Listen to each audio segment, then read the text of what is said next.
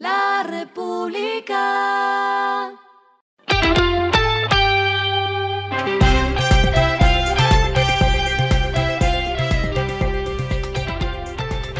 Esto es lo que debes saber al comenzar la semana.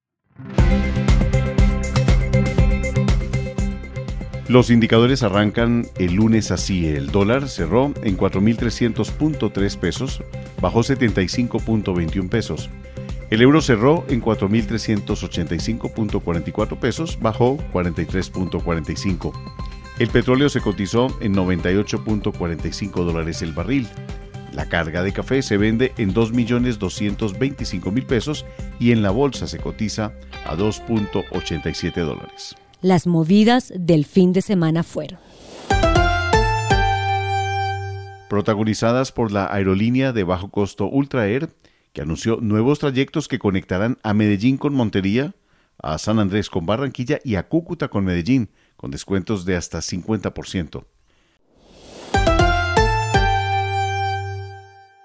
Además, la Superintendencia de Servicios Públicos levantó la toma de posesión de Empresa Industrial y Comercial de Servicios Públicos Domiciliarios de Villa del Rosario, Eikviro, que se salvó de la liquidación, ahora la devolverá al municipio Villa del Rosario, en norte de Santander.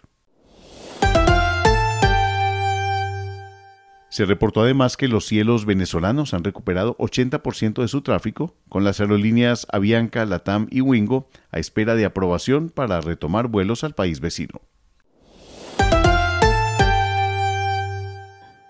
Lo clave del fin de semana. En economía fue que se presentó el proyecto de presupuesto general 2023. La propuesta comienza con 391 billones lo que representa 11.1% más que el presupuesto aprobado este año. Lo que está pasando en el mundo. El Ministerio de Sanidad español confirmó la segunda muerte por viruela del mono en ese país, con lo que van tres muertes por la enfermedad en el mundo por fuera de África.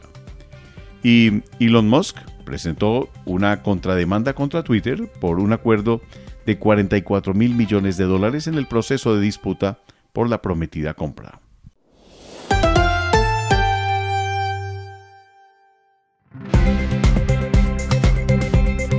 Finalizamos con el editorial de hoy, lunes.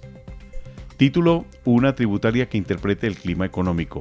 Sumario, inflación sin control, tasas altas, más de 2.8 billones sin empleo, peso devaluado, deuda, déficit, además de otros flagelos.